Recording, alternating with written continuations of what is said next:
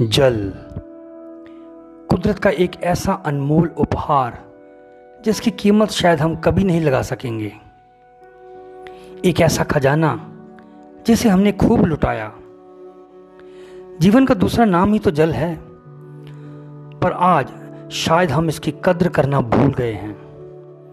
शायद हम भूल गए हैं कि जल बनाया नहीं जा सकता, केवल बचाया जा सकता है।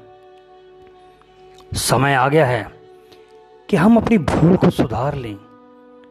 इससे पहले कि और देर हो जाए, आइए एक एक बूंद को बचाने का प्रयास करें। जल ही जीवन है या जल है तो कल है, जैसे नारों का अब कोई महत्व रह ही नहीं गया। अब वक्त है कुछ सार्थक करने का।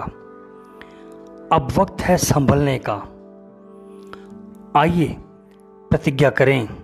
कुदरत के इस अनमोल खजाने को बचाने की, क्योंकि आखिरकार जल ही तो जीवन है, जल है तो कल है।